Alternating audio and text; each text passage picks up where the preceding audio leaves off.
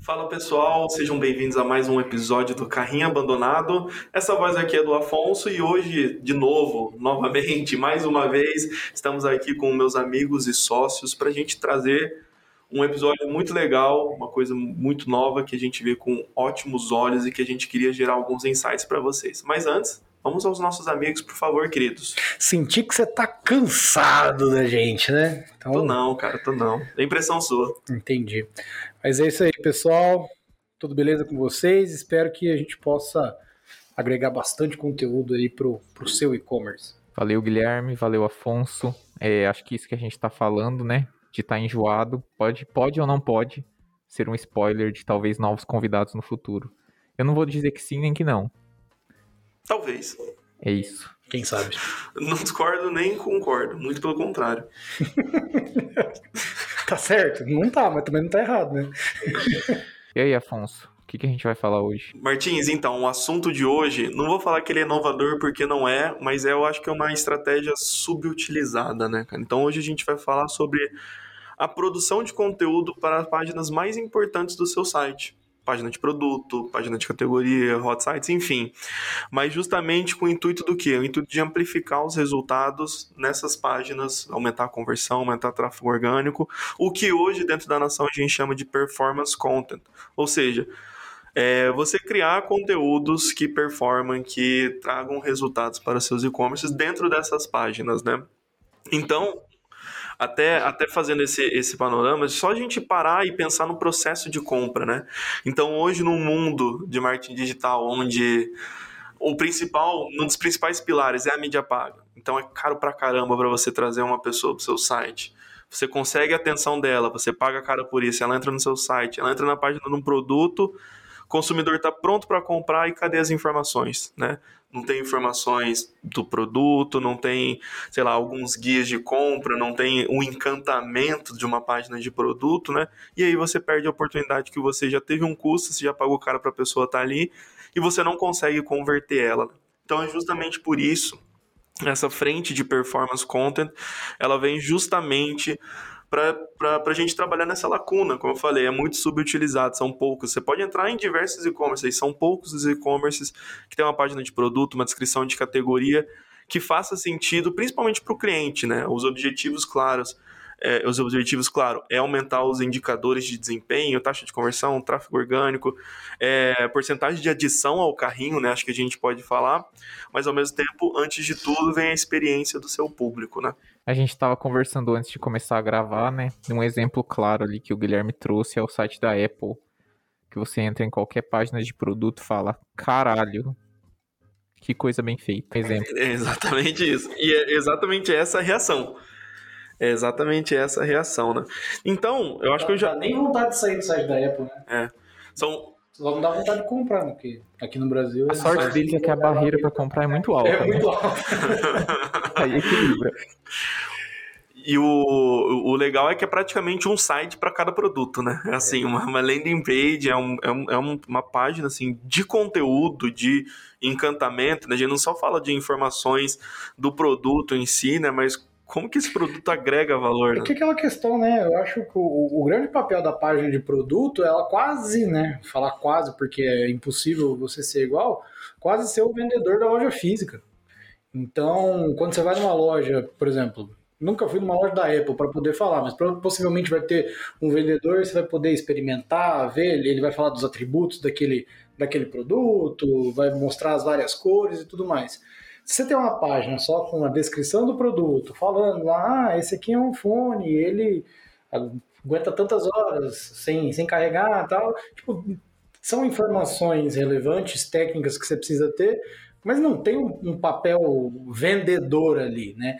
E quando você entra especificamente dentro da Apple e vai ver essas as páginas de produto, cara, os caras explodem o produto, mostram todos os elementos que tem dentro dele. Eu acho que o AirPod é muito isso, né? Exploram tudo, né? Texto, imagem, vídeo.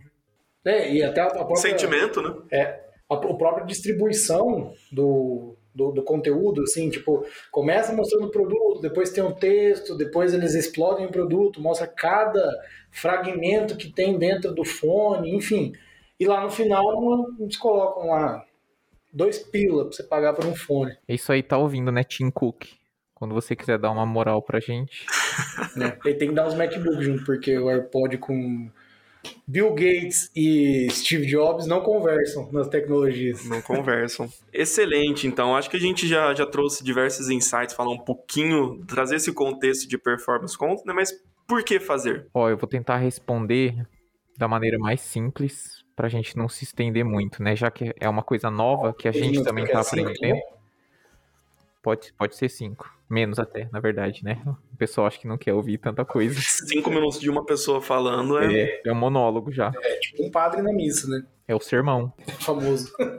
Mas, enfim, é, a gente colocou aqui na pauta dois itens que eu acho que são fundamentais para a gente entender o porquê o performance content está ganhando espaço no discurso né, de, de agências e publicidade em geral, que é otimização da conversão, que a gente chama de CRO, e Marketplace. Esse, esse segundo tópico, inclusive, a gente já abordou aqui várias vezes como vai ser o futuro do e-commerce com esses grandes players que, fora do Brasil, já são gigantes, inclusive já chegaram no Brasil, e dentro do Brasil nós também temos players crescendo, né? Magazine Luiza, é, Americanas.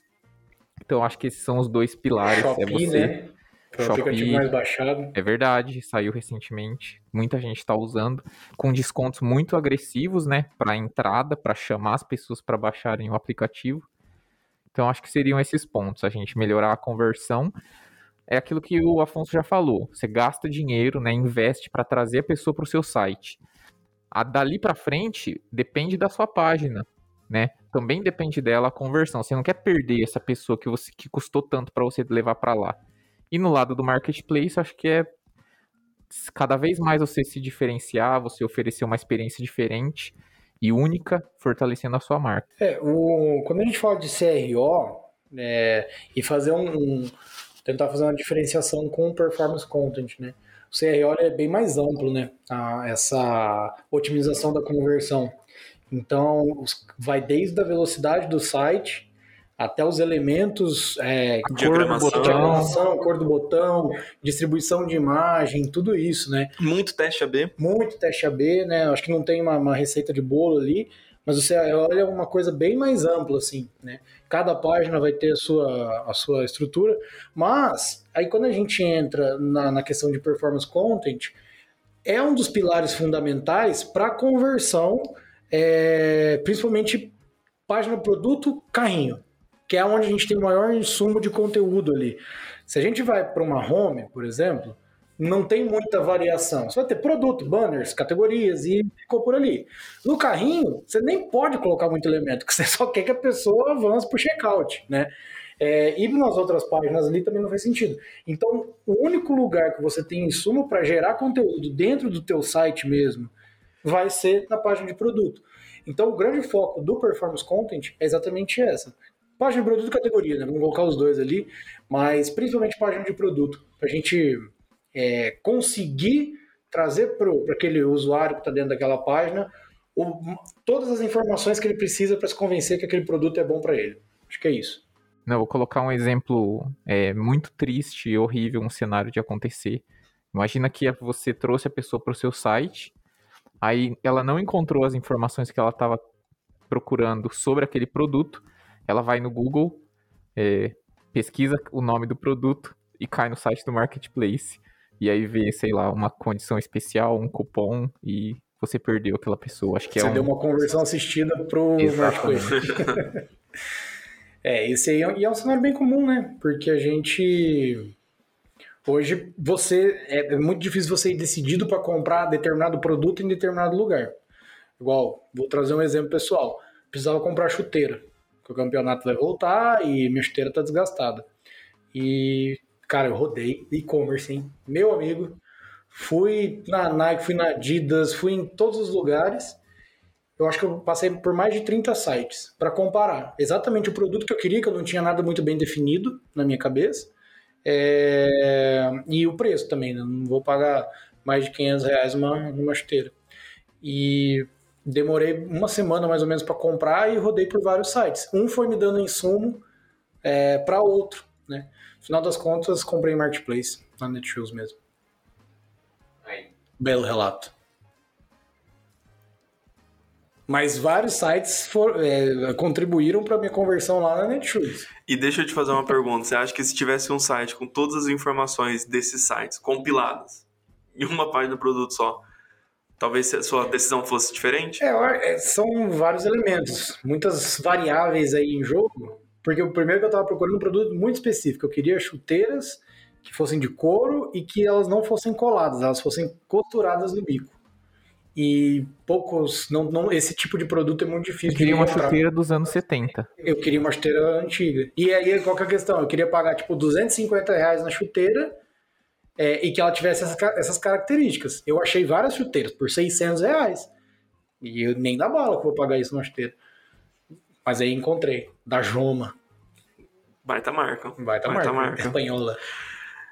E, ô Martins, deixa eu te fazer uma pergunta. É, existem alguns cuidados é, que a gente precisa ter na descrição de produto, aí, é, pensando assim, que o- uma- de uma empresa que ela tem um e-commerce próprio e ela usa o marketplace como canal de vendas.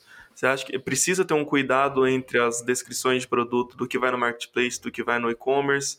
Como é que é feita essa, essa curadoria? Olha, com certeza você precisa se preocupar com uma certa consistência, né? Eu já vi página de produto que tá escrita bem parecido entre a página original, né, do e-commerce e no marketplace, só que com uma formatação zoada, né? Então tem que ter esse cuidado. Qual que é a vantagem do seu e-commerce, da sua página? É o controle da diagramação, né? Muitas vezes o marketplace vai colocar umas limitações na configuração da página, porque ele não atende só você, ele atende milhares de lojistas. Então, é- esse cuidado ele precisa existir, mas a- talvez a, recomendação seja não, não fique satisfeito com as limitações do marketplace, vá além na sua própria página. É, e isso eu acho é mais uma, uma questão visual, né, de limitação.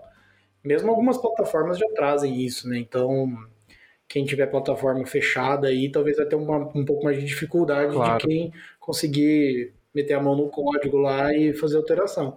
Mas acho que o principal sobre marketplace é produtos que você está vendendo no marketplace, você fazer uma descrição exclusiva para o marketplace, porque daí você consegue selecionar de fato as palavras-chave para não competir com o teu e-commerce, que eu acho que esse é o principal, né?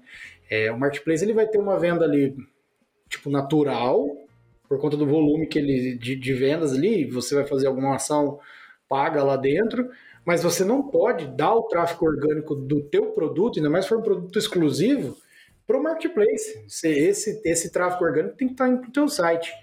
Então, um, dos maiores erros que os e-commerces fazem, primeiro, é não trabalhar uma descrição de produto, palavras-chave adequadas e uma página de produto adequada. É, esse é um, é um primeiro erro. E o segundo é, além de não fazê-lo, copia o próprio, a própria descrição de produto da página do, do, do e-commerce e põe no, no marketplace. E aí, me, me diz uma coisa. Quando é que teu e-commerce vai ganhar no ranqueamento orgânico do Google de um marketplace? Nunca. Ou Perfeito. dificilmente, né? Dificilmente, não, perfeito, excelente. Era justamente essa reflexão que eu gostaria de fazer. E nesses por que fazer, eu gostaria de acrescentar um tópico que eu estava pensando, que é justamente o. A gente falou sobre CRO, marketplaces, né? Mas devolução, né? Os custos extras que isso impacta, porque uma compra equivocada, né? Uma compra de poucas informações, ela vai gerar o quê? Vai gerar uma devolução, talvez, né? Então, primeiro, insatisfação do cliente, que você não consegue quantificar, né? É um, é um, é um problema gigantesco, né? Que impacta em futuras possíveis vendas, né, no LTV, tudo isso mais. O custo operacional de atendimento, porque você vai ter que ter uma pessoa só para cuidar disso, né? É, recuperação tributária, que daí a gente já entra em outras esferas, o custo de logística, né? E, claro, produtos devolvidos que podem estar avariados, né? Então, acho que esse é um ponto super importante. E experiência do cliente, né, cara? E- Independente se você tiver É, tudo isso é, experi- é experiência, né? O cara comprou, vai ter que devolver. Mas você pode ter o merda. melhor sistema, a melhor operação de devolução.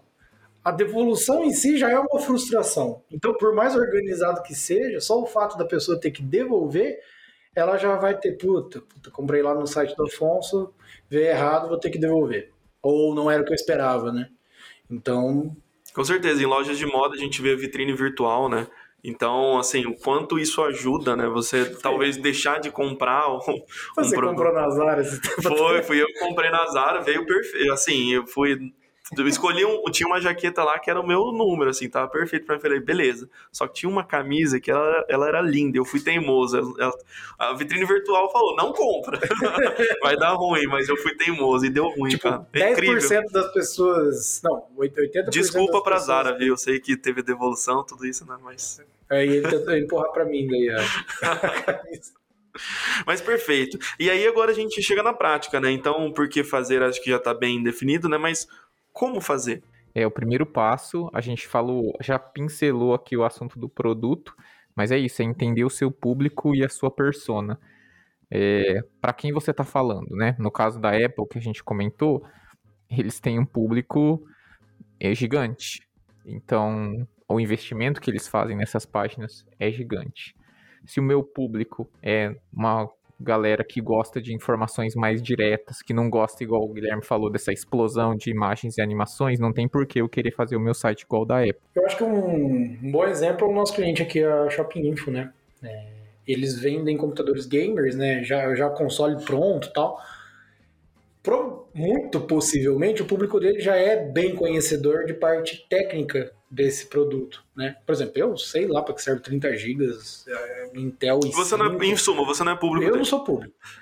Então, só que se, se o público da Shopping Info entra dentro do, do- do- de uma página de produto, ela espera ter essas informações. Qual que é o processador, quanto que tem de memória RAM, placa de vídeo qual que é, tudo isso. Então, é, esse valor... Quais técnico- jogos que vai aguentar, né? É isso que eu ia falar. A Shopping ela vai além, modéstia à parte, assim, as páginas de produto da Shopping elas são fantásticas, porque elas trazem justamente os jogos que roda e a quantidade de FPS que o jogo possivelmente vai rodar. Isso daí é você tá entregando além. Então entra muito disso. Isso aí.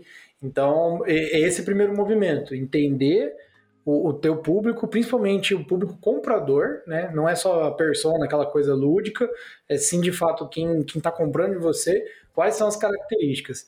E aí você vai ter que direcionar. Pô, se é um pessoal mais técnico, como que eu coloco alguma coisa técnica, mas que seja gostosa de ler, de, de se desenvolver ali em cima?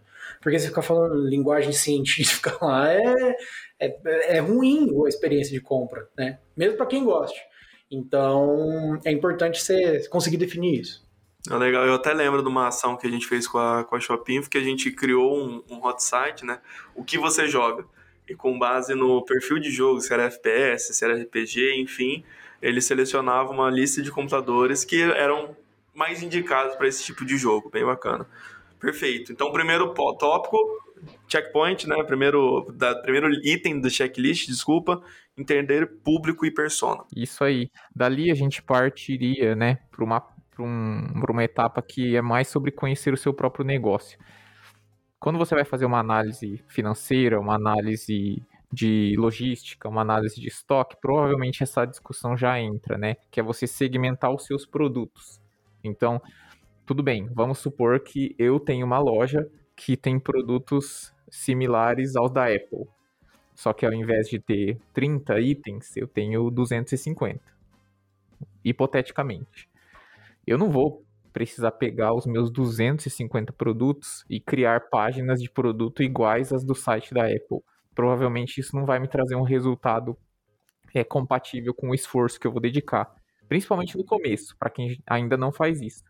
Então, separar ali, ah, qual, qual é a, a cesta de produtos que eu preciso acertar em cheio, que vai me dar um maior retorno, que, por exemplo, se eu subir meio por cento na conversão, vai me dar um resultado lá no final do mês no caixa gigantesco. É esse estudo que precisa ser feito Quando a depois. gente estava criando a pauta, né, a gente estava discutindo bastante sobre é, o diagrama Douro e a gente promete que vai trazer para vocês ainda.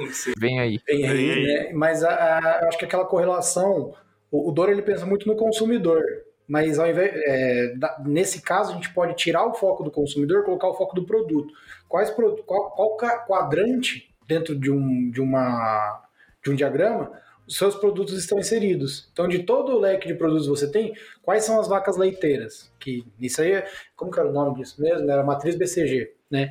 Então, é, qual aquele que está pingando todo mês? Que você sabe que vai vender, não vai estourar de venda, mas também não vai cair um monte, mas todo mês está pingando.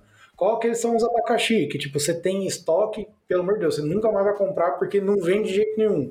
Quais aqueles são, né, o, é o pote de ouro, que cara, é um produto muito bom, com preço muito bom e que tem uma, uma possibilidade de vendas muito alta, né? No caso de e-commerce, um ticket médio alto.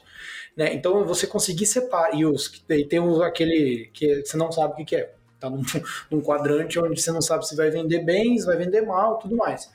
Então, eu acho que separar isso e aí definir, cara, então eu vou focar meus esforços em dois quadrantes os que vão me dar muito retorno, né, que, que, eu, que eu tenho uma projeção de venda muito alta, e aqueles que pinga todo mês, que eu sei. Talvez se eu comece, conseguir otimizar um pouco, talvez alavanque um pouco os resultados ali. Excelente. É isso dessa parte. Eu acho que cada empresa vai ter uma realidade, é, dependendo do produto. Não, não, também não quer dizer que você deva ignorar certos produtos e não trabalhar uma página de produto com uma descrição elaborada mas às vezes o, o esforço é menor. Então, uma descrição textual bem feita, num produto mais importante, uma descrição textual com fotos mais produzidas, até chegar no nível, talvez, fazer uma página exclusiva só para um grande lançamento, por exemplo.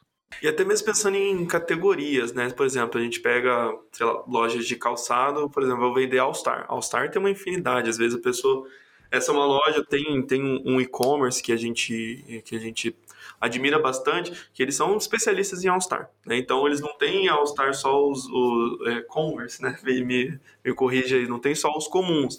Eles têm uma infinidade de produtos, produtos exclusivos. Né? Então, talvez você fazer uma descrição para um produto que poucos outros e-commerce têm, não façam tanto sentido, mas você trazer isso para a categoria, onde a pessoa pode ter uma lista de todos esses produtos, aí sim vai fazer sentido. Eu acho também vantagens comerciais, né?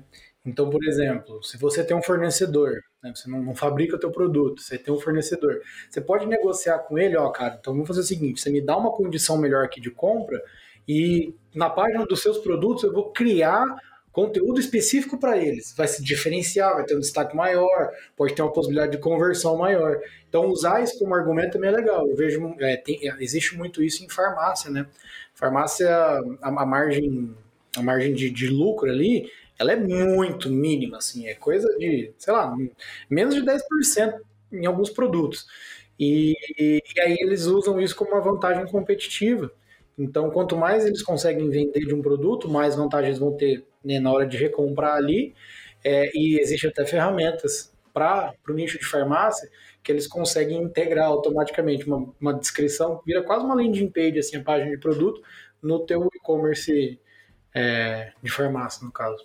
É, esse exemplo que o Afonso falou, acho que é perfeito, assim, que se você olha a cultura, né, do sneaker, dos tênis, então, sei lá, pegam o All-Star mesmo, que é um tênis que tem, vai desde os anos 70, ele era um tênis de basquete, né, esse que a gente conhece de cano alto, e tem muita história e provavelmente uma boa página de produto uma, ou para uma categoria de tênis assim, vai ter um contexto de origens, de artistas que colaboraram, não tem nada a ver com tipo, a durabilidade, os materiais, mas para aquele público que consome isso, que gosta, né, que não compra o tênis só pela utilidade, compra pela história, faz todo sentido. É, é o, esse tipo de, de produto, quando tem todos esses atributos por trás, ele deixa de ser um produto que seria de necessidade, tênis é necessidade, assim, né, tipo, em teoria, né, a criação dele, para um produto de desejo, como a boa parte dos tênis são. Legal, legal. Próximo ponto. Vamos lá, próximo ponto que a gente colocou. Vamos, a gente acho que a gente pode combinar os, os, esses três próximos itens como uma, uma coisa que pode ser feita em conjunto, que é você fazer uma análise de palavras-chave, de SEO e trabalhar o design e a programação da página. Né? Primeiro, que seria a pesquisa de palavras-chave, aquilo que o Guilherme comentou. É, para aquele produto, o que, que as pessoas buscam?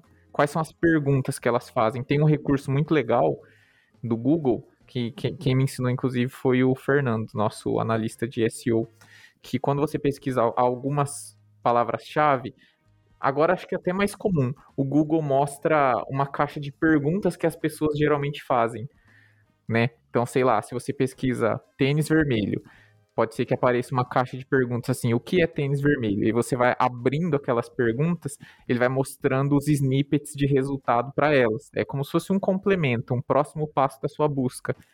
E aí o, o hack que ele me ensinou foi que se você clica em várias, ele expande aquela lista de perguntas e você a, a, encontra mais perguntas. E é legal você olhar para essas palavras-chave para incorporar essas respostas na sua página. Então, Além disso, né, além das palavras mais óbvias, que é do que é feito, uh, onde comprar, a gente tem essas, esses complementos que você pode descobrir tanto numa busca no Google, quanto olhando o seu Search Console, por exemplo, né? Até o Analytics mesmo, né? Se você integra as duas ferramentas, você consegue ver palavras-chave que estão levando pessoas para o seu site que às vezes você não trabalha. E a própria busca interna, né, nesse caso. Tu entender dentro do teu site como que as pessoas estão buscando os, os produtos. Às vezes joga a sua marca. Como que elas navegam. Como que elas navegam lá.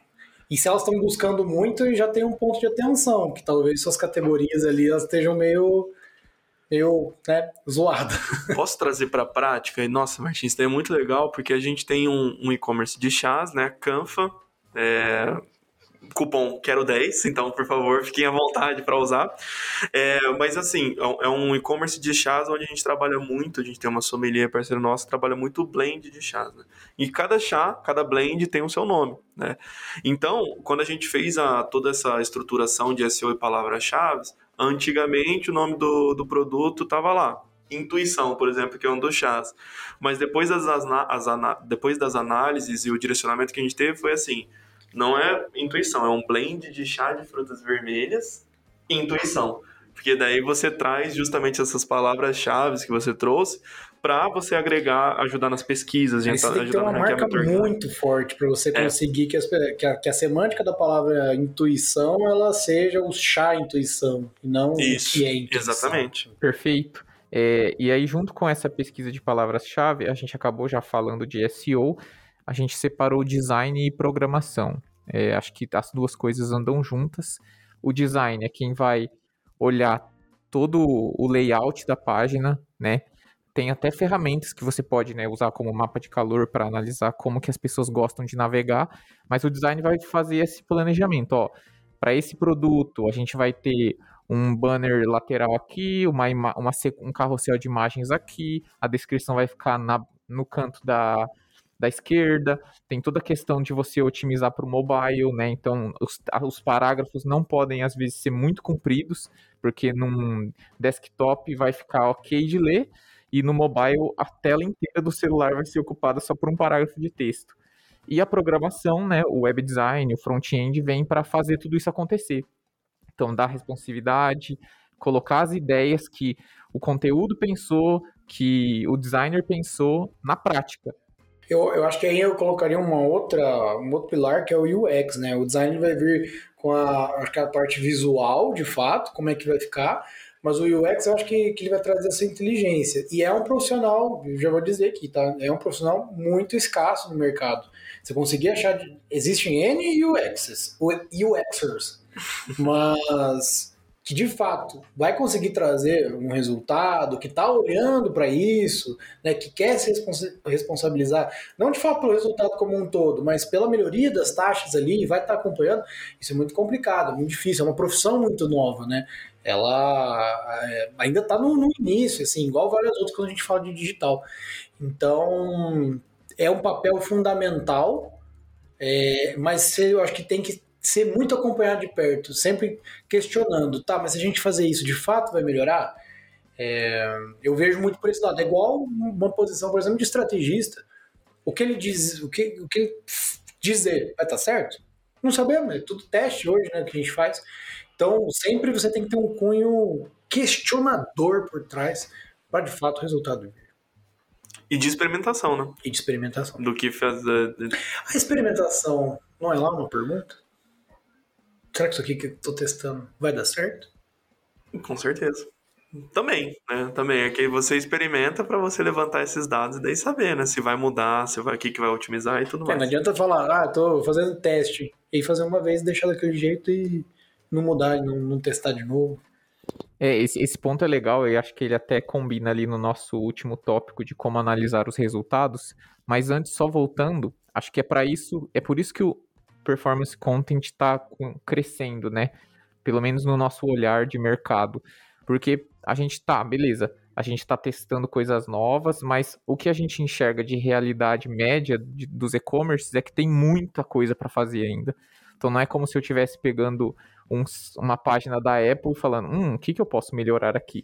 Não, geralmente a- a- o ponto de partida é bem mais básico, então tem muito espaço, né? Você, vende chinelo, daí você explode o chinelo, coloca assim, né? A parte de cima, a parte de A baixo, e acabou. A fivela e o solado, acabou. O produto tá, tá- tá separado em dois ali só. Não, mas ó, você falou do chinelo, não sei, vai que tem alguma marca que usa, sei lá, uma cooperativa de mão de obra local para montar os chinelos. Tipo, tem essa possibilidade, né? Sim, claro. Muita aí já a gente já entra numa outra discussão que foi nossa, né? Que não é só que quando a gente fala dos produtos, né? Que não é só produto, né? Tudo que vem por trás, né? Como você Isso. cria esse pro- produto, como ele de fato é produzido, e daí todas as partes de que dizem questão a marca, né? A É. branding. Mas então, como analisar esses resultados? É, a gente separou alguns indicadores que são bem básicos, que todo mundo consegue ver com analytics, não é nenhum mistério, que são a taxa de conversão, o tempo de leitura na página e a taxa de rejeição. Basicamente, quando você aplica uma estratégia de performance content numa página de produto, numa página de categoria, você quer que a taxa de conversão suba, que o tempo de leitura aumente, né? Que a média das pessoas que acessam aquela página, que elas fiquem mais tempo olhando as coisas, porque geralmente você vai ter mais informação. Tudo bem que se a sua taxa de conversão for para 100% e o seu tempo de leitura for para um minuto, não tem problema. Quer dizer, Tá tá, ótimo. sendo- tá servindo o propósito. E a taxa de rejeição, né, que é aque- aquela parcela da- das pessoas que entram na página e não fazem nada e saem, que ela caia também. É, são indicadores comuns para um e-commerce, não só para estratégias de performance content. E eu acho que isso é uma das coisas mais legais. É que o impacto do que você faz aqui, você enxerga no resultado geral. Faz sentido? Faz total sentido, faz, é, é excelente, né? Acho que dá pra, assim, esse- esse- esses indicadores, eles são talvez os, os que a gente vai olhar com mais carinho, né? E tem vários outros, né? A gente pode olhar, por exemplo, tráfego orgânico, por que não, né? Tráfego orgânico Com talvez para as páginas específicas, né? Como o Guilherme já tinha comentado também, a, a adição ao carrinho, né? Então, trazer ó, quan- de um produto específico, né? Ah, quantas vezes esse produto aumen- aumentou o número de adições ao carrinho desse produto. Então, são outros dados que a gente pode olhar também, que daí já dizem mais respeito ao, ao resultado, mas que são reflexos de todos esses indicadores que você trouxe. Sim, é, é aquilo que a gente falou, né? As, as coisas ainda estão numa fase de experimentação. E com certeza novos métodos vão surgir, novas receitas, entre aspas, vão surgir, e novas formas de analisar se deu certo vão surgir. Então cabe, acho que a cada empresa que estiver buscando é, olhar para sua realidade. Às vezes você não vai ter braço para olhar tudo isso. Às vezes você vai ter que escolher. Ah, meu KPI vai ser esse aqui. E pode ser que ele esconda alguns resultados, né? Por exemplo, se a gente olha só para o faturamento, você não está vendo talvez o impacto de um de um blog na satisfação dos seus clientes, mas ele está lá e provavelmente ele contribuiu para esse faturamento. Então, quanto mais você limita o número de indicadores, mais variáveis você esconde da sua análise.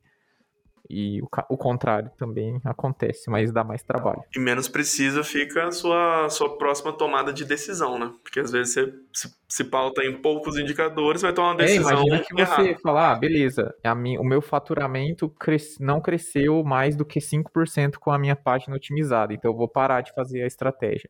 Mas você não olhou, por exemplo, para as adições de carrinho, igual você falou, você não olhou para o tráfego orgânico, você pode estar cortando uma frente que podia te dar muito mais resultado depois. Exatamente, aumentando talvez essa, essas visitas orgânicas, talvez sendo mais representativo que mídia paga, por exemplo, você começa a dar, trazer longevidade para sua operação. Né? Legal. E daí, Martins, antes da gente encerrar, acho legal trazer também que não é porque a gente está falando de performance content que, é, que a gente está falando para você esconder ou deixar de aplicar outras estratégias. Né? Então, performance content é uma estratégia complementar ao SEO, que tem SEO dentro dela, ao CRO, né, que a gente falou de experimentação, de mudar a diagramação com foco em conversão, né? Mas o performance content ela proporciona que você olhe tanto para aumento de tráfego orgânico, né, aumento da taxa de conversão, é... E, e, é isso, né? Não só CRO, talvez você vai mexer só no, na taxa de conversão. Você não vai olhar, talvez, para esse tráfego orgânico, né? E daí o impacto lá na frente, além você vai estar tá aumentando a sua taxa de conversão e aumentando o número de pessoas no seu site, né? Então, daí você faz conta de padaria, né? Coloque isso no ticket médio e daí você vai ver que o seu resultado ele se potencializa, né? Com certeza. Acho que quanto mais longo prazo você mira, mais estratégias de conteúdo vão aparecer, que imediatamente elas são um pouco difíceis de notar se você não tem a, a lente certa, né? Mas é isso, cara, é isso que você falou. Uh, é uma frente que a gente vê, como você disse, com ótimos olhos, porque tem muito campo para a gente explorar. É, igual o Guilherme falou, né, das lojas físicas terem um atrativo, né, às vezes uma decoração, um atendimento. A página de produto pode ser um comparativo, né, da versão digital disso. E a gente sente aí que existe muito, muito a ser melhorado, como você falou. Acho que a gente até comentou isso no nosso episódio de plataformas de e-commerce. Que o ideal, se você pudesse ter tudo, né? Por que não? Por que não investir em na melhor plataforma? Ou quando a gente falou de canais, por que não investir em todos os canais, contratar os melhores influenciadores? Porque a gente sabe que na realidade a gente precisa escolher. Essa é a parte difícil. É você falar, vou investir nisso agora. Priorizar, né? Priorização. É. Legal. É isso aí. Excelente, excelente. Martins, Guilherme, muito obrigado por mais esse episódio. Um episódio mais curto, né? Dá pra chamar de pocket show? um episódio de bolso. Mas enfim, gente, para quem escutou até aqui, espero, espero que a gente tenha trazido alguns insights, trazido essa nova forma de você ver, de você talvez priorizar, começar a aplicar ainda hoje. É, e por favor, se vocês tiverem como, como, se vocês, como sempre, né, se vocês tiverem qualquer dúvida, a gente está aqui, né? Só mandar um e-mail para a gente e muito obrigado para quem escutou até aqui. Então é isso, pessoal. Muito obrigado e qualquer coisa, qualquer dúvida que vocês tiverem, é só mandar um e-mail aí para o marketing@nação.digital. Um abraço. Obrigado, Afonso. Obrigado, Guilherme. Acho que, igual o Afonso falou, se, a gente, se essas provocações, que a gente também não tem a resposta de tudo, mas se elas forem suficiente pra, suficientes para você abrir o Google aí e pesquisar mais sobre, acho que a nossa tarefa já foi cumprida, já vamos ficar felizes. E é isso, brigadão. É, a gente se fala no próximo episódio, talvez mais longo, talvez não, vamos ver, né? Cabe aí o, o nosso editor, vai ver o que vai dar para aproveitar. E é isso. Valeu e até a próxima.